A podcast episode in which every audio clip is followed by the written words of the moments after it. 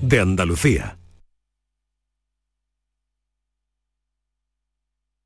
¿En qué capítulo de tu vida estás ahora? ¿Quieres hacer una reforma cambiar de coche? ¿Tus hijos ya necesitan un ordenador para cada uno? ¿O quizás alguno ya empieza la universidad? ¿Habéis encontrado el amor y buscáis un nidito? En Cofidis sabemos que dentro de una vida hay muchas vidas y por eso ahora te ofrecemos un nuevo préstamo personal de hasta 60.000 euros. Cofidis, cuenta con nosotros. El podólogo puede realizar tratamientos quirúrgicos que afectan al pie. Puede diagnosticar, tratar y prevenir cualquier patología relacionada con los pies, así como prescribir medicación. Igualmente puede realizar pruebas diagnósticas radiológicas o ecografías en el pie. Ponte en manos de profesionales sanitarios titulados en podología. Colegio Profesional de Podólogos de Andalucía. En cofidis.es puedes solicitar cómodamente hasta 60.000 euros, 100% online y sin cambiar de banco. Cofidis, cuenta con nosotros.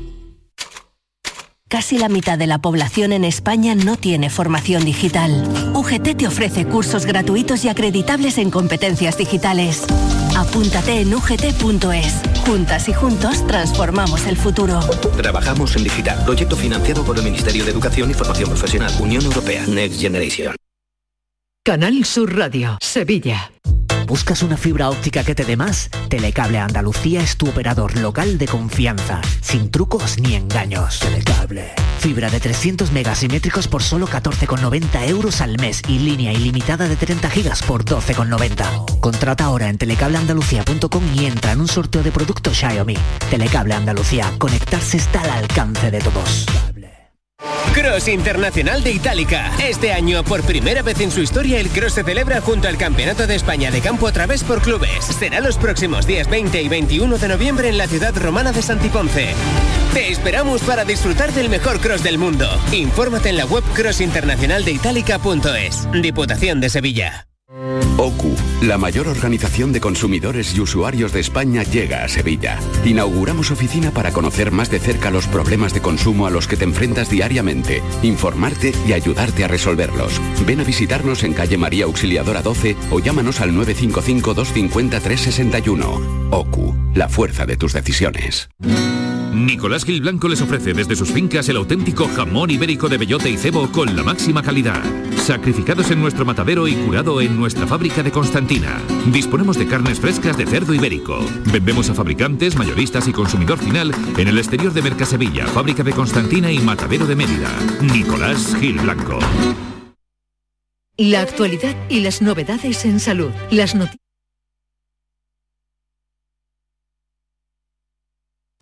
La actualidad y las novedades en salud. Las noticias sobre investigación médica, prevención, terapias y un consultorio para responder a tus dudas. Envíanos tus consultas en una nota de voz al 616-135-135.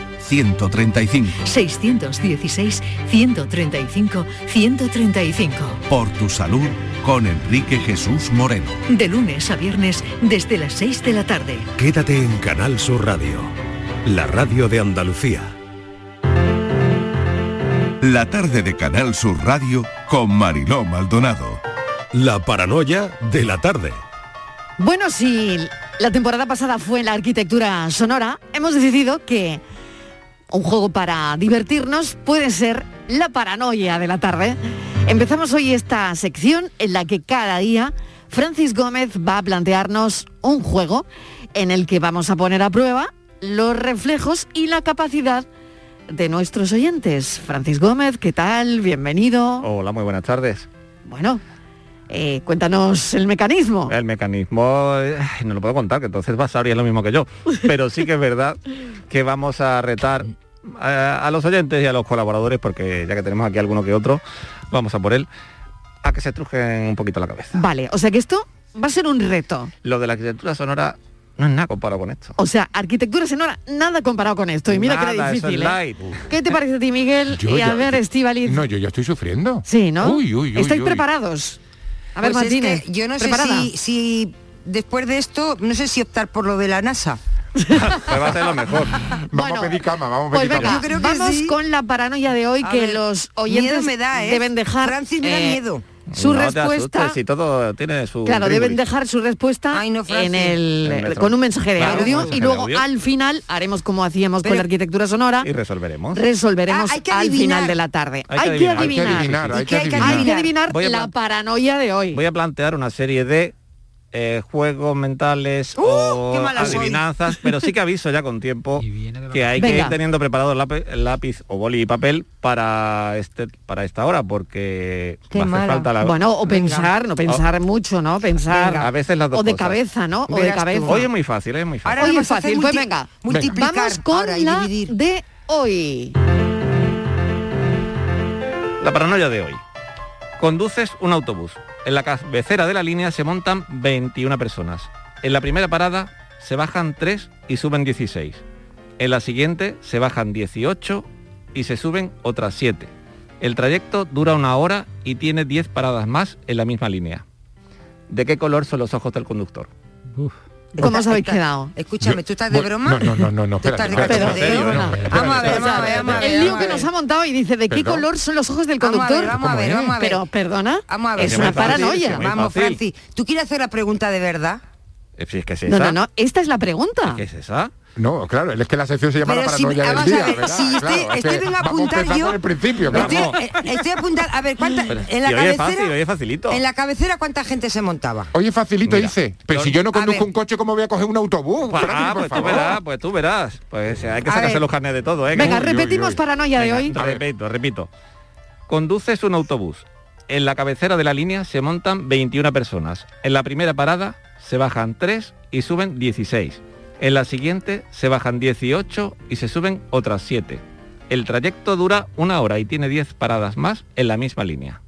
¿De qué color son los ojos del conductor? Tengo una Venga. pregunta, es muy Venga. importante para resolverla. Rápidamente, la pregunta. Sí, sí. ¿a qué velocidad, eh, cuántos kilómetros por hora va el autobús? Que eso es muy importante Eh, para por resolver supuesto, el el problema. máximo en, en zona de ciudad 50, 50, o en las mitad con 30. peatones, O sea, ¿qué 30. pregunta, ¿no? ¿qué pregunta creéis que tenéis que hacer para adivinar el Esta, la que he hecho yo este? es muy importante. No, es Los importante. kilómetros. No, Sí. y si ¿Es es... importante la pregunta o no? No. No. No. O sea, Vaya. No, no, todo- no, no importa. No, esa esa no, no, no importa la pregunta. no importa la Y a pregunta. pesar de todo, para esto de hoy, que es tan fácil, no hace falta papel. Y, y el autobús Bueno. está circulando por la mañana, tarde o noche. El autobús circula por la izquierda porque estamos en... Pero ¿a qué franja horaria? Que también Ah, es auto- importante. No, no, no, pues es hora punta, tú todavía. ¿Es relevante o no esa pregunta? ¿Es relevante o no? No es Hombre, relevante. Se, se- se ¿No? suben 21 en una parada y hora punta, seguro. ¿Pero es relevante o no, Francis? No es relevante. No es relevante. No es relevante. Por lo tanto, esta es la paranoia de, ¿De qué color- de qué color si es? lo sabéis, de Vale. qué color son los ojos del conductor, y- pues y- nada, al teléfono de cabeza. se He dado puede- todos los datos ¿Y para se puede resolverlo. saber si el conductor es calvo, tiene pelo? ¿Eso para qué? ¿Eso para qué, Ah. Estivali? ¿Eso para qué? Yo te he dicho que no conduzco autobuses, Estivali, por favor.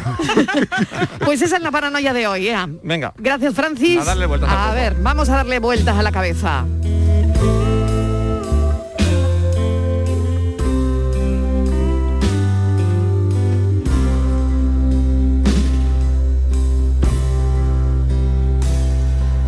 to be or not to be,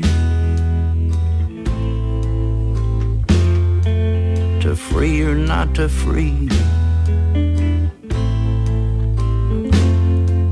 to crawl or not to crawl. Fuck all those perfect people. To sleep or not to sleep. to creep or not to creep. Llueve sobre una mujer que desea pasar desapercibida entre todas las vidas que se amontonan a la puerta de un colegio. Con una mano sujeta un paraguas con el que intenta ocultar su cuerpo, con la otra sostiene un móvil en el que pretende esconder su rostro. No quiere llamar la atención. Mira la hora, aún quedan cinco minutos. Ha llegado demasiado pronto. Es su primer día en la ciudad, también en el país, y no conoce la zona. Mañana lo hará mejor, piensa.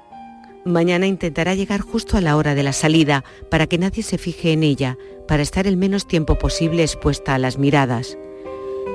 No quiere correr el riesgo de que alguien se acerque a hablarle en un idioma que no conoce. No quiere que nadie se dé cuenta de que es la única madre que espera en la puerta del colegio sin tener ningún hijo al que recoger. Según le indica el móvil, estará lloviendo durante varios días. Sabe que eso lo va a complicar todo, que la lluvia va a disipar las vidas demasiado rápido, que apenas va a tener tiempo para descubrir nada. La parte positiva es que esa misma lluvia la va a ayudar a mantener el anonimato y quizás a detectar uno de esos extraños comportamientos. Mira alrededor nerviosa, imaginando que alguno de los presentes es un policía que de pronto se le va a acercar para preguntarle qué hace ahí, tan lejos de su casa, tan lejos de la realidad. Suspira con la esperanza de que esas sospechas solo estén en su mente.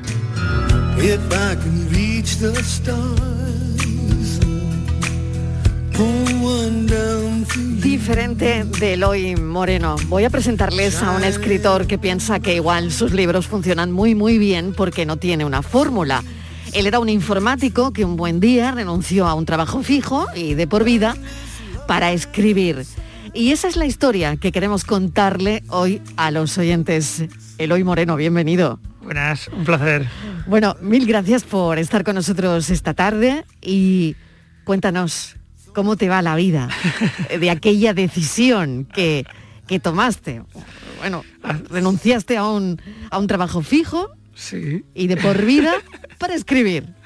Hace ya 10 años, ¿eh? Claro, pues la pregunta Sí, sí, es ¿cómo 10 te va la vida? 10 años. ¿Te alegras de aquello? ¿Te alegras Sí, de haberlo dejado todo? Sí, eh, podría haber salido mal, ¿no? Pero bueno, al final yo creo que si no lo haces nunca lo sabes. Y Claro. fue el momento en el que tuve que decidir o seguir en mi puesto de funcionario, ¿no? O de repente dejarlo ya todo y dedicarme a escribir, que al final también es lo que más me emociona. Entonces yo creo que cuando decides lo que te emociona, decides bien. Claro, qué bien está eso, ¿no? Cuando em, vas por una pasión, a lo mejor lo, lo de antes también te apasionaba, pero menos, ¿no? Cuando las pasiones superan de alguna manera las expectativas, hay que ir por aquello que consideras que es la pasión ganadora. Sí, al final yo creo que llega un punto en el que en el que eso que a veces eh, mi trabajo antes era muy rutinario también, era informático yo, ¿eh? Imagínate, ahí nunca te llama nadie para decirte qué bien me va el ordenador hoy. jamás, en mis 10 años de trabajo jamás me dijo nadie eso, ¿no? Y bueno, aparte, ¿no? Aparte de O sea, bromas. todo el mundo te llama para contarte Problemas. penas y Me va problemas. mal la impresora, pero nadie te dice, qué bien me va hoy todo, ¿eh? Eso nunca ha pasado. Y bueno, bromas aparte, al final es cierto que lo que yo siento escribiendo, lo que siento haciendo una firma, lo- todo eso no lo puedo sentir allí, ¿no? Entonces al final decidí por, por lo que te llena más internamente. Autopublicaste tu libro, el primer libro, El bolígrafo de gel verde, en el 2009. Fíjate si ha llovido, una historia que no pasó desapercibida y que, oh, bueno, tanto tiempo después llevas vendido no sé cuántos miles de ejemplares, más de 200.000, Muchísimo, supongo. casi ya un cuarto de millón de ese libro. Ya, O sea, 250.000, 250.000. ya, sí, Eh, sí. No quería dar la cifra porque digo, seguro que hay que actualizarla. Bueno, eres un escritor al que no te gusta desvelar mucho sobre tus libros, ¿no? Aquí tenemos una frase en diferente donde a partir de esa frase tenemos que intuir eh, cuando coges el libro y te lo quieres comprar, bueno, pues a partir de la frase es intuir qué puede pasar. La frase es, que me encanta además, no me di cuenta de lo diferente que era hasta que me lo dijeron los demás. Es así. Pero es que al final, eh, que este juego, este, este libro juega mucho con la diferencia y la normalidad, te das cuenta que lo normal es siempre lo que nosotros hacemos. Para nosotros lo normal es lo que nosotros hacemos. O sea, yo digo, yo hago esto y para mí es normal. Y a lo mejor me dices tú, bueno, es un poco rarito lo que tú haces, ¿no? De normal no tiene nada, hasta que otro no te lo dice, ¿no? Mm. Y al final un poquito eh, este libro trata de, de personajes que son muy, muy extraños, muy diferentes y que nunca estarían en otra novela, ¿no? Yo creo que estos, nunca me he encontrado estos personajes en otra novela y de alguna forma quise, quise meterlos en esta historia. Y por cierto, aprovecho que me ha encantado como habéis empezado, que es, o sea, se ha puesto los pelos de punta. Y eso que, que lo he escrito yo, eso ya lo, la conocía, ¿no? Pero así muy bonito porque ese inicio es muy, muy, no sabes qué Muy está pasando ahí. impactante. Muy impactante. ¿Qué sí. se siente cuando lo oyes? Pues es mucho más bonito, sobre todo porque yo solo lo escribo, entonces yo siempre lo, lo leo en mi cabeza, ¿no? Pero de repente cuando lo oyes con otra voz y con la música, que encima es música de la, de la, de la banda sonora del libro, ¿no? Y que encima es eso, es una, una- una mujer que está en la puerta de un colegio esperando siempre a una niña que no es ni siquiera su hija, ¿no? Y ahí se te queda un poco diciendo, bueno, ¿y qué pasa aquí? ¿Por Mm. Exacto. qué? ¿Por qué? ¿Por qué? ¿Por qué? Porque hemos dejado, yo creo, a los oyentes con muchas sí. ganas de más. Bueno, siempre acabas reivindicando los valores importantes. Al, al final eres un escritor que te caracterizas por esto, ¿no? Porque al final es lo que nos mueve como sociedad, ¿no? Eh, Los valores que tengamos cada uno de Sí. nosotros, ¿no? Yo, de hecho, mis, mis novelas muchas veces me preguntan, y bueno, que tiene el extraordinario tus novelas, ¿no? Que, que gustan además, gustan a muchísima gente en un espectro muy grande de, de edades, ¿no? Digo, tiene el extraordinario que son muy ordinarias, es decir, al final se hablan de cosas muy normales. Hablan de, de- cuando alguien lee uno de mis libros, dice, yo podría estar dentro de tus libros, yo podría ser un personaje, porque al final hablo de relaciones humanas y eso es universal, ¿no? En este caso, por ejemplo, se habla mucho de las conexiones humanas que no se, no se pueden explicar. ¿Te habrá pasado alguna vez que vas por la calle pensando en alguien, cruzas la esquina y te lo encuentras? Sí, ¿A que sí? O, te- o sí, estás sí. pensando y te llama por teléfono. Sí. Eso no se puede explicar, no hay una ciencia que lo explique. En cambio, esta niña, con su gorro, con su magia, no, nos lo intenta explicar. Mm. Hablas eh, o reflexionas sobre las realidades impuestas, ¿no? Eh, sobre de alguna manera la fragilidad de, de la realidad, la aceptación, el amor Sí. por encima, el amor por encima de lo imposible. Totalmente. ¿Cómo es un amor por encima de lo imposible? Pues mira, eh, aquí, aquí está, ¿no? Justamente por eso, por eso lo, lo comentas. Aquí hay un amor entre esta niña, además un amor infantil, que es el primer amor que hay, que creo que todos nos acordamos de nuestro primer amor a los 13, 12 años, ¿no? Que es un poquito la, protagonista. Imagínate que tu primer amor, eh, recuérdalo más o menos, ¿no? Eh, eh, no pudieras tocar a la persona que quieres. Es, es potente, es, es impactante, ¿no? Pues bueno, hay eh, un niño que tiene una enfermedad, la piel de mariposa se llama, por ejemplo, ¿no? Ujú. Que no puedes tocarlo. Entonces tú imagínate, estás enamorado, pero no puedes darle un beso porque el beso le genera dolor, pero al final el beso se lo da porque el amor le puede con el dolor, ¿no? Entonces es- pues está lleno de, de estas cosas este libro. y Es un libro que es muy emotivo, ¿eh? Llorarás. Qué paralelismo, la verdad. Bueno, de yo emoción, sí. quiero contar a los oyentes cómo empieza todo esto. Y todo esto empieza en el confinamiento. Eh, cuando además estabas mm, confinado, estábamos todos confinados, ¿no? Y decidiste explicar cuentos a través de tus redes sociales a los más pequeños, ¿no? Eh, y te ponías un sombrero de copa alta, como el de Willy Wonka, el personaje que a mí me encanta del Charlie y la fábrica de, de chocolate, ¿no? Es, esto es muy Roald Dahl, ¿no? Sí, sí, totalmente. Claro. Bueno, eh, yo creo que era una manera, de alguna forma, ¿no? De, de encontrarte a través con, de- con niños, ¿no? En las redes y, y con tu sombrero de aliviarles ese confinamiento de alguna manera y, ojo, ellos a ti. También ahí, ahí me transformé, ¿no? De hecho, eh, para mí también una de mis películas favoritas es Charlie la fábrica de chocolate. Quizás porque se juntan dos de mis grandes admirados, que es Tim Burton y Roald Dahl, en, la misma, en el mismo momento, ¿no? Y, y sí, eh, hubo un momento que me di cuenta, yo tengo una niña pequeña también, en aquel momento tenía ocho añitos, me di cuenta de que los niños también era para ellos una cosa muy extraña, ¿no? Los adultos más o menos lo entendíamos, los niños no. Y entonces me di cuenta que por qué no hacer a las 8 de la noche, todas las noches, durante tres semanas, estuve haciendo un en directo en Instagram, yo contaba un cuento. Y para transformarme de novelista a cuentista, me ponía ese sombrero que es el mismo de la portada, es mi sombrero, ese, ese de la portada es el que Es tengo un yo. en- sombrero el precioso. que yo tengo en casa, sí. Oye, ¿y dónde conseguiste el sombrero? Me lo hicieron a propósito para un disfraz de Willy Wonka. bueno, me encanta. y gané un premio y todo, ¿eh? Bueno, Con el- bueno, es que bueno, está- era bueno. el terciopelo, era el Sí, terciopelo. sí, es que el sombrero es maravilloso. Es muy, muy, muy, Es muy bonito. maravilloso. Y esa es la historia que hay detrás del sombrero y detrás de la portada del libro. Bueno, hay que contar también que tus libros eh, están recomendados en muchos centros educativos. Hoy que es un día que estamos hablando tanto de la educación, de los exámenes de recuperación. Bueno, eh, la verdad es que no lo sé, tú no te gusta hablar del contenido de los libros, ya mucho me estás contando. Pero eh, lanzar un libro al mercado sin desvelar el contenido, hoy es difícil, ¿no? Es un riesgo, ¿no? Es al un riesgo. al final todos mis libros son así. De hecho, lo, lo máximo que vas a encontrar es la frase que has leído detrás y ahí te quedas y dices, bueno, ¿esto de qué va? Mm. La verdad que son 10 años ya de, de experiencia, son 10 años que lo- mis seguidores pues ya me conocen, saben que, Mm. de hecho, les extrañaría ya que yo publicase un libro con una contraportada que dijera algo, ya sería como algo raro, ¿no? Yo siempre he comparado un libro con un regalo. O sea, eh, cuando te hacen un regalo, yo prefiero que esté envuelto, ¿no? Bueno, la sorpresa es que tenemos de abrirlo. Claro, si te lo dan ya abierto, como que pierde un poco la, la magia. Y creo que con mis historias, como son muy distintas unas entre otras, creo que se perdería la magia si contase algo. Vamos a- al análisis, me queda ya muy poquito tiempo porque sé que tienes más compromisos a las cinco y media, pero eh, la sociedad que reflejas en tus libros eh, es compleja. Es una sociedad compleja. Es- Eh, eh, es una sociedad que viene de una realidad que supera la ficción? Esto te iba a decir yo. Es una sociedad real, pero es la sociedad real que nadie cuenta. Es decir, que todos sabemos, pero nadie quiere decir. Porque todo lo que pongo en mis libros pasa, son hechos reales, todo prácticamente son hechos reales, pero es algo que nunca contamos, ¿sabes? Cosas que a todos nos, ocurren, pero igual por vergüenza, por decir que no, me, que no me juzguen, que no me etiqueten, no lo contamos. Yo lo cuento, porque a mí son historias que me han contado a mí, yo de alguna forma las reflejo, entonces ¿qué pasa? Que en el momento que tú las lees dices, si esto me ha pasado a mí siempre, pero nunca lo he contado, y de repente hay alguien que mira, que me lo cuenta, y eso te, te llega dentro. ¿Qué es lo extraordinario para Eloy Moreno? Mira, lo extraordinario, y ahora mismo después de, de, dos años que llevamos parados desde la pandemia, es que estoy haciendo ahora mismo una, una media de firmas de cuatro o cinco horas. Es impresionante. Es muchísimo. Es muchísimo tiempo. Es muchísimo. Y además ves lo heterogéneo que es, eh, vienen padres, madres, niños, abuelos, o sea, toda la familia entera me lee el mismo libro. Y eso es precioso. Es decir, que cualquier uh -huh. libro mía lo pueda leer cualquier edad, para mí eso es extraordinario totalmente. ¿Qué te dice a ti la frase no puedo? Yo no la digo.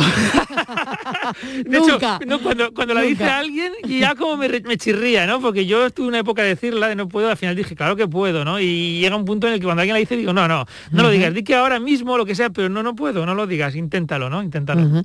Y la palabra poder. Poder al final es lo que tú quieres hacer, ¿eh? El poder muchas veces nos excusamos en esto no puedo por algo, esto no puedo por lo otro, pero al final si quieres, eh, yo conozco mucha gente que al final cosas que eran imposibles, que no se podían uh -huh. hacer, las han podido hacer. Incluso, ya hablando un poco de la niña, es, es lo bonito de este libro, es como un truco de magia.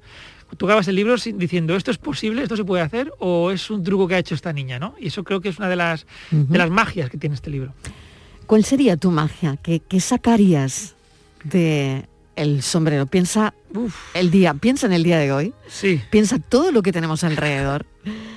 Pero tú qué sacarías de qué magia harías con ese sombrero? Pues yo, mira, de verdad sacaría, cogería el sombrero y sacaría, porque ese sombrero se puede sacar lo que quieras en, en cantidades infinitas, mm. sacaría sonrisas para ponerlas a la gente que no sonríe, de verdad, uh -huh. porque a veces una simple sonrisa te, te, cambia el día, ¿eh? Tenemos un problema con las sonrisas, yo te estoy sonriendo, pero no me estás viendo. Pero los ojos sí. Ah, bien, bien. Bueno, los ojos sí. Claro, claro, fíjate, ¿no? Qué momento tan difícil para sacar sonrisas. Sí, pero bueno, yo, eh, yo se nota, ¿eh? se nota, cuando aunque estemos tú y yo ahora mismo mm. hablando, se nota que los ojos están sonriendo, que también no hace uh -huh. falta siempre sonreír con la, con la boca, con los ojos también se hace. Una palabra para terminar, que me quedan nada, dos minutos. Una palabra que no digas jamás o que hayas ido retirando de tu vocabulario. Vale. Una que estés alejando cada vez más, cada vez más. Esta palabra pff, sí. ya está a sí, sí, mil kilómetros de mí. La tengo clara. Pereza. Pereza. Sí. Uh -huh. Esa está lejos. Y mucho. No hay nada que te dé pereza. Sí, un poquito. Pero lo digo. Un poquito, un poquito. Sí, pero no, no lo digo. Eloy Moreno, mil gracias, ha sido un placer. Creo que vamos on time. Vas... Sí, además firmo a las seis en Librería Luces. Si alguien está escuchando claro, ahora mismo que viene claro a la sí. firma, Librería Luces. Oye, pues si alguien te está en Málaga escuchando en el coche, que pare en Luces y que charle contigo un rato porque merece la pena. Gracias. Eloy Moreno, diferente, es su último libro. Gracias. Muchas un gracias. Placer. Suerte.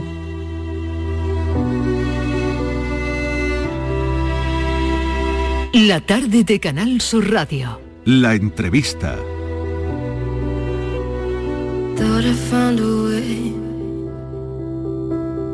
Thought I found a way, yeah. But you never go away. So I guess I gotta stay now. Oh, I hope someday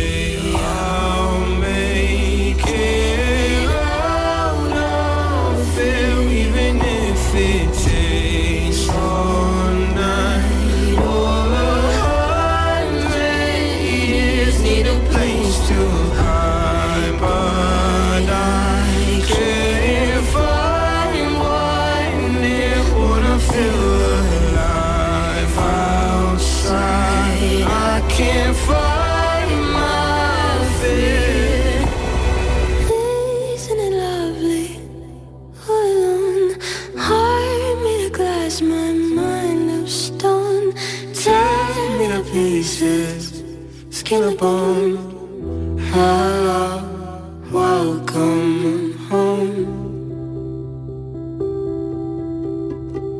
walking out of time,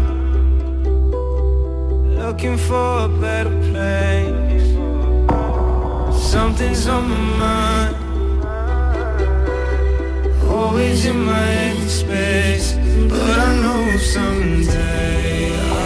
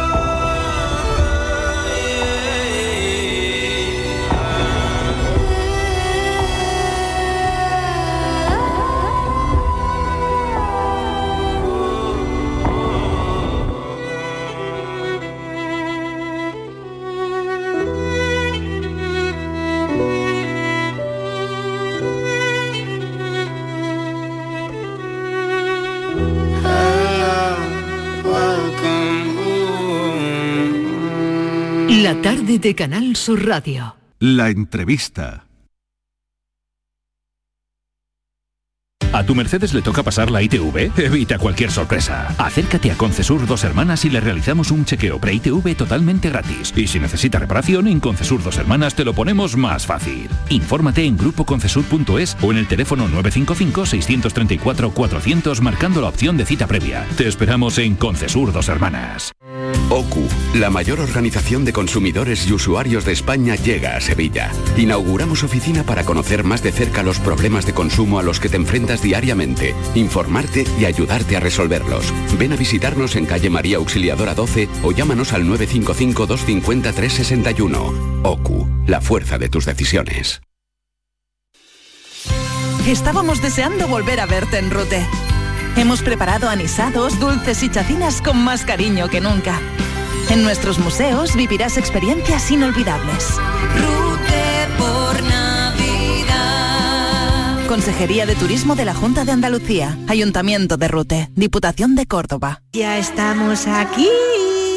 El Circo Encantado ha llegado a Sevilla. Un espectáculo cargado de magia, diversión y alguna dosis de terror. eh, Para que vengas en familia a pasártelo de miedo. Diviértete como nunca con esta terrorífica aventura.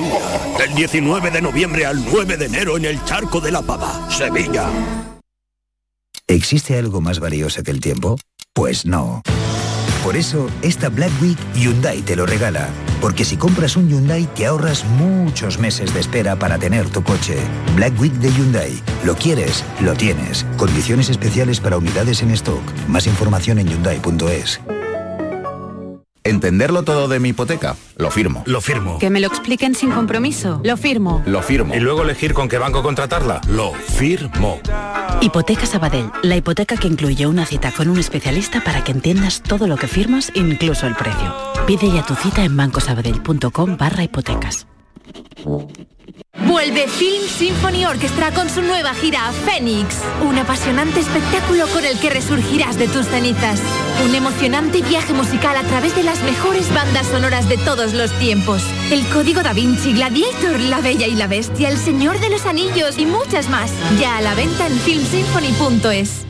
Llega el Black Friday a Hugarium con descuentos de hasta el 50%. Colchones, sofás, camas, almohadas con hasta un 50% de descuento. Aprovechate del Black Friday de Hogarium solo hasta el 30 de noviembre. Unidades limitadas. Recuerda, Black Friday en Hogarium con todo hasta un 50% de descuento. Busca tu tienda más cercana en hogarium.es. Hogarium, fabricantes de descanso. Humedad Murprotec, humedad Murprotec, humedad Murprotec, humedad Murprotec, humedad Murprotec, humedad Murprotec, humedad Murprotec, humedad Murprotec, humedad Murprotec, humedad Murprotec, humedad Murprotec, humedad Murprotec. 960 70 80 y 900 108 109. Murprotec.es. Y olvídate de las humedades.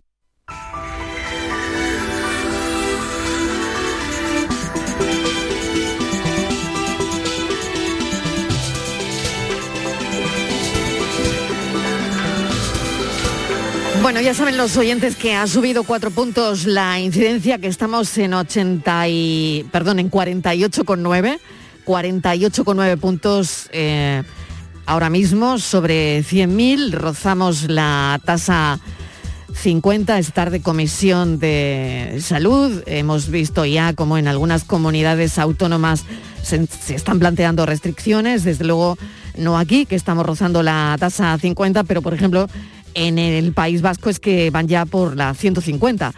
En fin, todas las pandemias tienen un comienzo, comienzan y terminan, pero eh, es verdad que no hay epidemias eternas, pero aún así, hoy por hoy estamos conviviendo con este virus que ya está más que asentado entre nosotros. Y por otro lado, hoy Alemania ha rogado a sus ciudadanos que se vacunen. Enrique Jesús Moreno, ¿qué tal? Hola, hola, muy buenas tardes. Alemania Mariló. rogando que Sí, se vacunen sí. sus ciudadanos, fíjate, sí, ¿eh? sí. Y primera vacunación ya de una niña de 8 años en toda Europa, eh, pues prácticamente hace unos minutos, ¿no? Eh, Mm. Pía se llama y es la primera niña de 8 años en ese, en ese programa. Europa está pendiente de la autorización de la EMA para la vacunación de niños menores de 12 años. Recordemos, hay muchas cosas en torno a vacunas. En este otoño sí. se nos ha puesto un otoño absolutamente vacunal, no solamente ya por la COVID, los recuerdos, los recordatorios y las dosis de, eh, de refuerzo, ¿no? Eh, sino que además estamos hablando de la vacuna de la, gru- de la gripe, del neumococo, que se- también se está hablando, y de novedades también en el calendario vacunal infantil contra el menin- meningococo, en concreto a partir del próximo primero de diciembre. Así que hoy lo que hemos hecho ha sido rodearnos de buenos especialistas. Como siempre. como siempre. Y desde luego con el máximo responsable del Plan Andaluz de Vacunación, el doctor David bien. Moreno que nos va a aclarar todo lo que fuera menester y todas aquellas dudas que hay y en fin, todos esos procesos que unos van por un sitio, otros por otro y que vamos a intentar clarificar aquí a lo largo de- del programa. Vamos a contar también con Rafael Martínez Nogueras, que es presidente de la Sociedad Andaluza de Salud Pública y Medicina Preventiva. Está eh, todo dicho en cuanto a nuestro talante vacunal, eh, Mariló, en nuestra tierra, ¿no? Claro que sí, claro que sí. Eh, Eso lo tenemos eh, claro y visto, pero hay que seguir insistiendo un poco en ello de la misma forma que tenemos que insistir, como tú decías al principio, pues bueno, a ese ingreso de 28 personas más en las últimas 24 horas que hacen una subida, eh, pues bueno, importante, notable. No se registraba aún así desde el pasado 31 de agosto, ¿no? Mm. Y entonces, en fin, hasta ahora nos veníamos conformando con que, bueno, no había ingresos hospitalarios. Bueno, la situación, eh, pero en fin, se está, eh, se está oscureciendo un poco. Está subiendo, es verdad, están Sí. lentamente, pero Entonces, suben, suben. Y deberíamos ser conscientes Mm. todos también, ¿no? En cuanto Claro, a nuestras claro. actitudes y en nuestra, en nuestras vidas, ¿no? Claro Para que que, sí. esto se acabe de una vez por todas. Mientras Bueno. tanto tenemos vacunas y en eso nos vamos Eso a es. fijar qué buen beneficio que nos hacen y que nos van a seguir haciendo sin duda.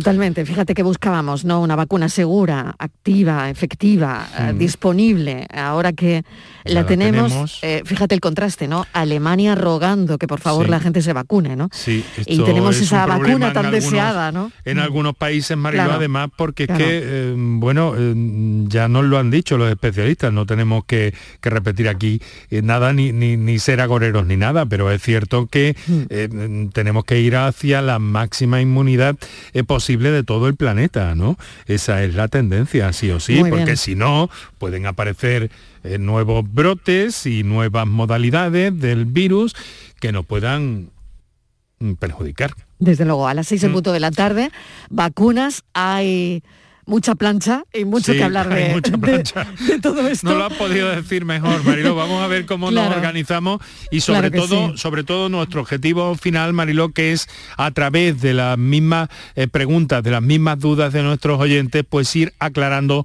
todo ese panorama. Para eso me permito recordar la- los teléfonos para las notas de voz, el 616-135-135, que pueden usar desde ya, y los teléfonos para el directo 955-056-202 y 955-056-222, con el doctor David Moreno y con el doctor Rafael Martínez. Muy importante, a las seis en punto de la tarde. Gracias, Enrique. Un beso. Muchas hasta ahora. un hasta beso luego. a ti, chao, Adiós. hasta luego. El resumen de la jornada con la última hora del deporte, la economía y el análisis lo tienes en el Mirador de Andalucía. De lunes a viernes desde las 7 de la tarde con Natalia Barnés. Quédate en Canal Sur Radio, la radio de Andalucía.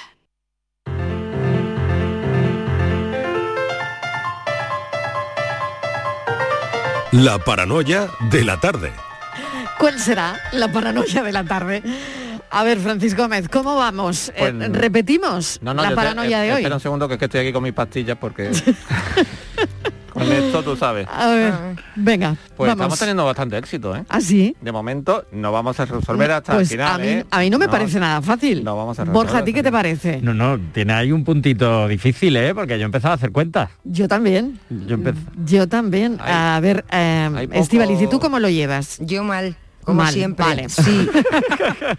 Pero no, no me lo tengas en cuenta, Estivali, yo- que yo te quiero, de verdad, pero... Pero vamos a ver, es que les vuelves locos, nos empiezas a contar, bajan pasajeros, suben pasajeros, Porque- tiene 10 paradas, una hora, y ahora me preguntas que de qué color tiene... eh, ¿Tú te crees que yo me fijo cuando me monto en un autobús en los ojos del conductor? Pues, hombre, pues, oh, si es guapo a lo mejor sí, o si es Ran, eh, este hombre de los vikingos, pues también. De verdad, Pero- es que vaya tela, ¿eh? Vaya sí tela. ve- sí que y hoy era verdad- fácil, ¿no? Oye, es de la facilidad. Pues yo ya es mañana no participo, Marilo. Bueno, mañana no jugamos. Mañana venga, Estivali y yo no venga, vamos a recordar la paranoia de hoy, venga. Pues conduces un autobús. En la cabecera de la línea se montan 21 personas. En la primera parada se bajan 3 y, y suben 16. En la siguiente se bajan 18 y se suben otras 7. El trayecto dura una hora y tiene 10 paradas más en la misma línea. ¿De qué color son los ojos del conductor? Hasta ahora el 90% largo ha acertado. Un 90. Buenas tardes. Pues yo diría que si ese hombre no tiene heterocromia, tiene un ojo del mismo color que el otro. Los dos del mismo color, diría yo. Los ojos son del mismo color. Sí, sí, sí, no es de estas personas o como, o Claro, como los- mira, como que- los perritos de estos husky que hay muchos que tienen un, un color colores. azul y otro marrón, ¿no? Bueno, O- siempre siempre estaba el la historia aquella de tiene un ojo de tal color y el otro azulado, ¿no? O Claro. azulado. Bueno, eh, seguimos, ¿no? Sí, sí, seguid tranquilamente. Seguimos hasta yo que adivinen Sigo con mi de, medicación. de qué color son los ojos del conductor. La tarde de Canal Sur Radio con Mariló Maldonado. It feels so good to be alive.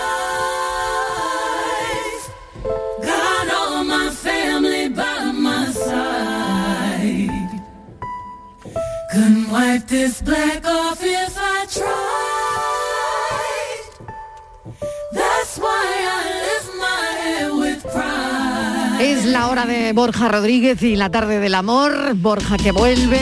Hola, ¿qué tal? Hola de Nuestro nuevo. terapeuta sexual, nuestro psicólogo de cabecera, que aquí está. Y Estíbaliz Martínez, que también vuelve También para estoy. proponer el asunto de hoy. A ver. Pues bueno, eh, siempre ha habido una discusión eh, cuando una pareja se rompe, una ruptura sentimental, siempre es un- una pregunta, un debate incluso, ¿no? Que, que está ahí. ¿Quién lo pasa peor? Ellos, ellas, si- ahí existe el, yo creo que generalizado la idea, la sensación de que las mujeres lo pasamos peor en las rupturas sentimentales. No sé si tenemos razón o no. Quizá lo exteriorizamos más, no lo sé. Yo no sé si Borja en esto nos puede, nos puede ayudar o se sufre por igual. A ver, siempre se ha dado la impresión, o siempre está el, como no, no- no quiero decir el prejuicio, pero bueno, como la imagen de que las mujeres en general sois más sufridas. Entonces las relaciones, la ruptura, la lleváis como más sufridas todavía. A nivel, digamos, social, ¿no? Ese, ese- prototipo y ese prejuicio. Pero yo creo que en el fondo a ver, son distintas maneras de pasarlo mal. Lo que pasa que es cierto que en general los chicos tenemos eh, lo que yo llamo, con cariño lo digo, pero lo llamo así, eh, analfabetismo emocional que es que nos cuesta mucho gestionar nuestras emociones, gestionar lo que nos pasa, gestionar y, eh, y, al menos intentar tanto empatizar con la otra persona como entendernos. ¿no? Entonces yo creo que intentamos, sobre todo en temas de ruptura o en dolores emocionales, intentamos pasar por alto, ¿no? Intentamos ahí correr, venga, la da igual. Y es un error, porque esas emociones obviamente van a seguir ahí. Que es curioso, pero siempre se ha tenido sensación de que las mujeres lo pasan peor. Yo no sé por qué, si porque quizá quizás que lo exteriorizan más. Sí, lo expresáis más, lo habláis más, lo comentáis más, lo, lo, lo lloramos más. más. ¿no? Claro, no quiere decir que a los hombres no nos duela, pero es cierto que nuestra manera de afrontarlo es como muy para adentro, ¿no? Muy callado y muy eh, saliendo de, se suele decir, ¿no? Saliendo de farra y fiesta y cachondeo, intentar obviar todo eso, intentar obviar ese dolor emocional porque bueno, es un poco la, la, la manera en la que nos, nos han educado en, en la mm. no gestión de esas emociones y las y, chicas sí las expresáis más. Vamos claro. a lo práctico, ¿eh? Venga, vamos sí. a lo práctico. ¿Cómo, ¿Cómo superar una ruptura? Uf. Vamos a lo práctico. Venga. Sí, y yo también te quería uh -huh. te quería preguntar superar y es decir, eh, ¿quién lo supera? Sí, cómo superar, pero ¿quién lo supera antes? ¿Un hombre? ¿Una mujer? ¿A quién le cuesta más pasar página? Yo siempre digo que las personas que eh, se reprimen más emocionalmente y que no gestionan lo que les sucede, aunque aparentemente se encuentren mejor, tienen más eh, dificultad para superar, por ejemplo, en este caso, esa ruptura. Otra cosa es que tú, en apariencia, pues rompes, ¿no? Y al mes y medio ya estás saliendo con otra persona y tu vida parece súper feliz, pero yo siempre digo que por dentro, a nivel emocional, siempre hay una carga y hay un, un pozo porque esas emociones no se han gestionado, estas personas uh -huh. que pasan de una relación a otra, una relación a otra, de una relación a otra. Lo que están arrastrando es un malestar emocional que no están gestionando. ¿El duelo hay que pasarlo sí o sí? Sí. O sea, en una ruptura el duelo hay que pasarlo. Una otra cosa es que el duelo dure un tiene, mes. Exactamente, o, tiene una duración. Eh, ¿qué, ¿qué, duración? ¿De qué depende la duración? De la intensidad de la relación, del motivo de la ruptura. No es lo mismo una relación que está desgastada y se rompe por el propio desgaste que tú creas que estás muy feliz y de pronto te das cuenta de que tienes unos cuernos por la puerta. Ya. Claro. O sea, se puede hay... hablar más alto, pero no más claro. claro ese momento no traición claro, claro. ahí, eso cuesta mucho superarlo. Porque eso es de la noche a la mañana. Claro. O sea, te encuentras el pastel de la noche a la mañana, tú tenías tu vida organizada y al día siguiente te enteras que te están poniendo unos cuernos gigantescos. ¿Y qué hay de ese dicho? Que tienes que tomar calcio. Claro. De, Marilo, y ese, ese dicho, ¿no? que puede aguantarlo, claro. Que no sé si, si no, imagínate. Ese dicho que dicen que la mancha de mora con mora se quita. Nada, mentira. O sea, es mentira. Te, es, te puedes entretener, puedes echar un ratito y tal, pero en general eh, no. El dolor emocional está ahí, hay que pasarlo, hay que sufrirlo, hay que llorarlo. ¿Pero por qué? Yo. yo. es que no lo pero entiendo, no es porque las personas sean insustituibles, sino porque tú no puedes en ese momento. Exacto, o sea, ¿no? las personas todos somos prescindibles y sustituibles. El problema está en que a nosotros nos cuesta gestionar esas sensaciones, esas emociones, esa ruptura. Y, uh -huh. y cuesta muchísimo trabajo salir de ahí, sobre todo, vuelvo a decir, si la ruptura ha sido una cosa gorda, traicionera, que no te la esperabas si es verdad que es complicado. El duelo siempre, siempre, siempre hay que pasarlo. Bueno, vamos con otra cosita. Venga, Marilo. Venga. Ahora se, ahora se está mucho en cuanto al teletrabajo. Se, se, habla muchísimo en todos los aspectos, ¿vale? Pero también en la relación con la pareja, porque pasas mucho tiempo en casa y yo no sé si esto ayuda a la pareja, ayuda a mejorar la vida sexual de, de las personas o todo lo contrario, porque claro, dejas de socializar, no vas al trabajo, tienes más roce con tu pareja. ¿Esto es bueno, es malo para la pareja?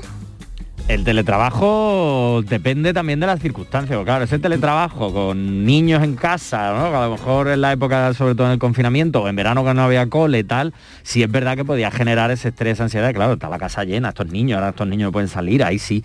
Y sí es verdad que puede generar roce y que pueden generar conflicto. Pero también es cierto que creo, por lo que he visto y escuchado por ahí, que ha mejorado las relaciones sexuales de las parejas. Uh -huh. Pues claro, estás en casa, eh, el roce hace el cariño, estás teletrabajando, bueno, pues dejo el ordenador que hay como encendido, que parece que estoy trabajando, pero no estoy delante del ordenador y vamos a estar aquí un ratito. Uh -huh. Yo creo que el teletrabajo sí ha ayudado a, a la mejora de esas relaciones y sobre todo al aumento de las relaciones sexuales. Y es verdad que cuando uno tiene una buena relación sexual, eh, tiene una buena relación con su pareja, ¿eres también más productivo en tu trabajo? Yo creo que sí, porque te quitas quebraderos de cabeza. Si tú estás feliz en tu relación, tienes una relación que te llena, que te hace feliz, que eh, te complementa, que no completarte, sino que te complementa en tu vida, obviamente vas a ser más productivo en el trabajo. No vas a tener esa ansiedad, ese todo tú, que tengo que llegar a casa y me tengo que encontrar esta movida, vamos a tener este problema. No, obviamente vas a tener espacio para otras cosas en tu vida como por ejemplo ser más productivo en el curro. Claro, pero cuando teletrabajas, por ejemplo, ¿no? Volviendo al teletrabajo, eh, yo veo varias connotaciones negativas, que es que todo el mal rollo se queda en casa, ¿no? Si tienes un problema laboral, eh, está ahí, ¿no? Ahí sí. Y por otro lado, bueno, eh, no todo el mundo estamos mm, bien teletrabajando en el sentido de, eh, bueno, la mayoría de la gente estará con ropa cómoda, eh, no lo sé, ¿no? Su chándal, tu tu pijama. chándal, tu pijama, ¿no?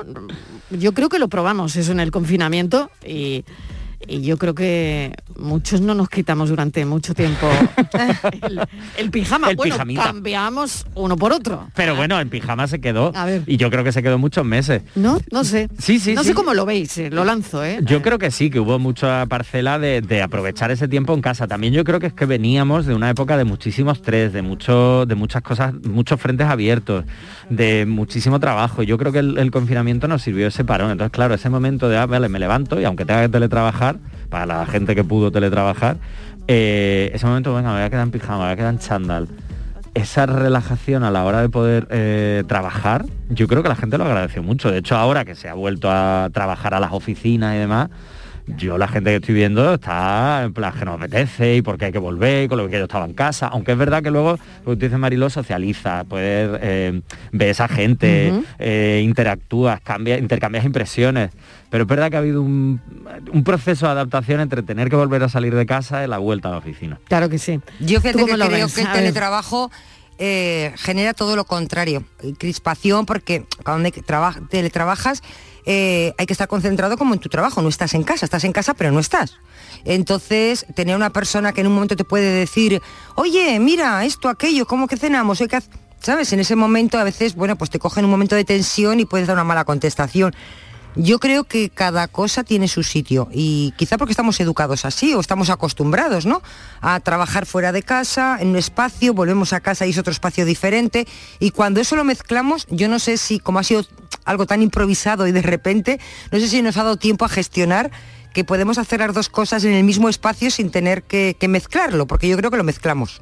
Sí, además yo creo que en el fondo sí hay esa mezcla y ese cambio. Por ejemplo, imagínate, no es lo mismo tener un piso en el que tú tengas una habitación aparte para poder teletrabajar que teletrabajar en el salón, si hay niños por medio con los niños jugando, tal.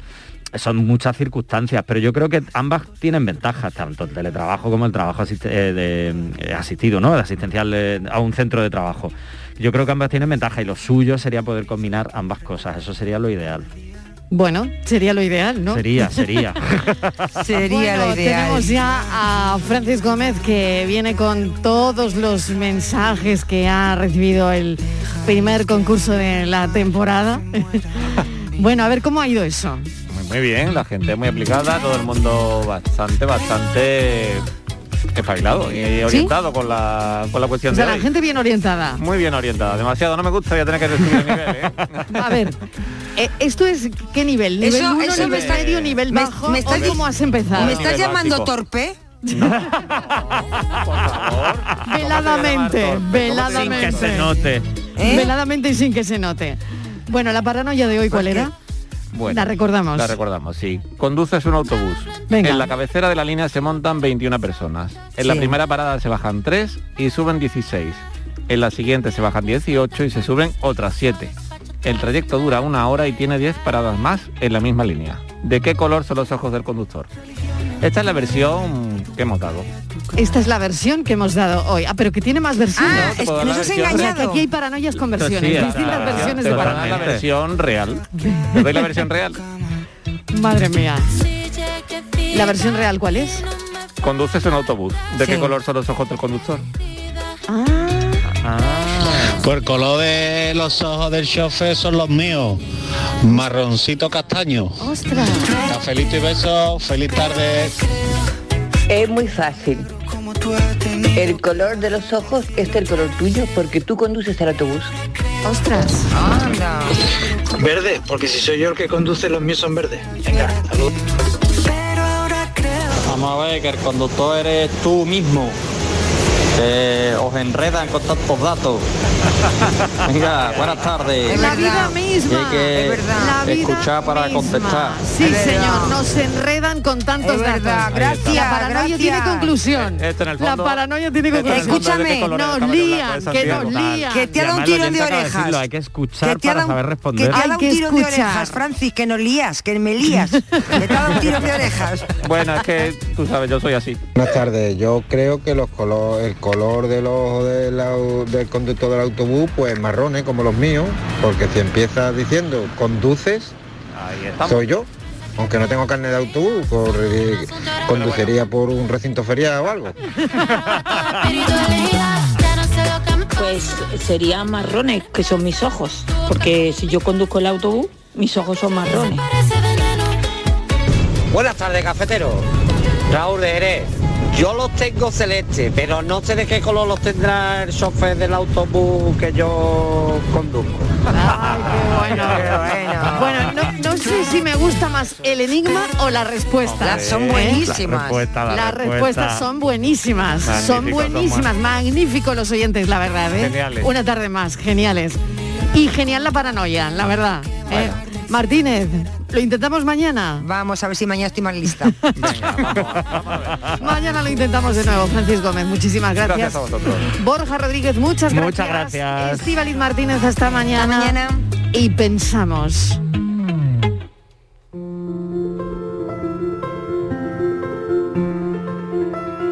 Los chicos, los chicos del Comando Ortografía de Puerto Llano, Ciudad Real, se han atrevido a decirle al todopoderoso Florentino Pérez que al nuevo estadio Santiago Bernabéu le falta una tilde en la E final de Bernabéu.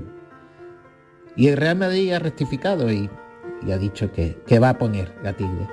La verdad es que me siento orgulloso de estos jóvenes que han hecho de la necesidad un juego, de la aburrida ortografía una aventura, un comando para, para iniciar la lucha armada contra un castellano cada vez peor escrito por culpa de anglicismos y de redes sociales.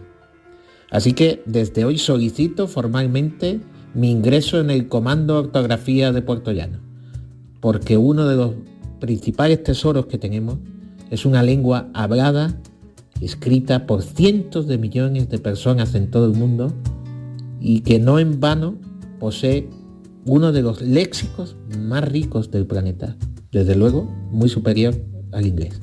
Las cosas que nunca te dije llegaron tan tarde a mi boca que ya no podían curar. Quedaron atrapadas en mi lengua, debajo del paladar.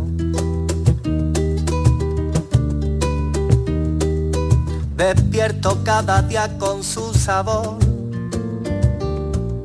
Si es dulce o es amargo que mata. No sé si es oro lo que hay en mi mano o tabaco de liar. El pensamiento de hoy del escritor Jaime Aguilera, suscribo su pensamiento y sus palabras. El ser humano es el único que cuenta con este maravilloso recurso para comunicarnos entre nuestros semejantes, ¿no? Con, la letra, con la palabra, para llegar a los demás, ¿no? Así que por eso es importante cuidar el lenguaje, como decía Jaime Aguilera, como un tesoro valiosísimo, como de las cosas más valiosas que tenemos, porque expresa siempre nuestra forma de ser y nuestra forma de pensar. Mañana volvemos contándoles la vida a las 3 en punto de la tarde. Adiós.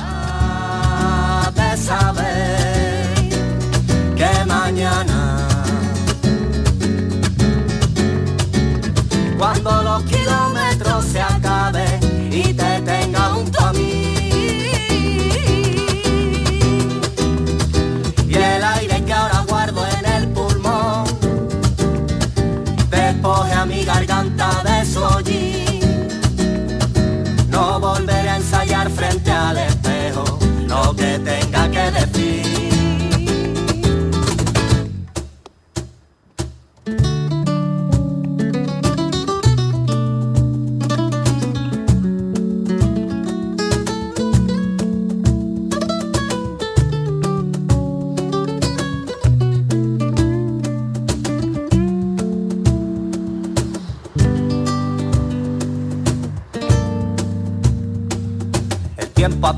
y estar a tu lado a través del teclado es lo más parecido a no estar.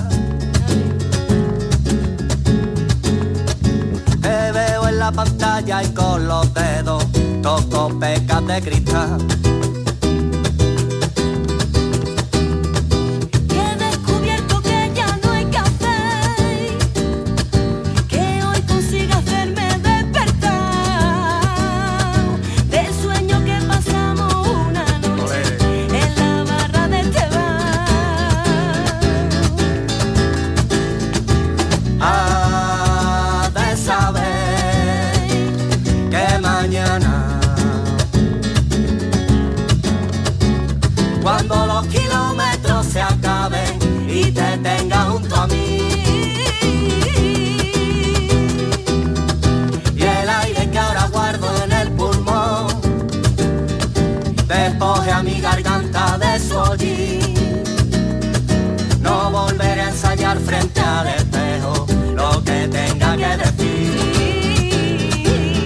De Canal Sur Radio Con Mariló Maldonado. También en nuestra app y en canalsur.es.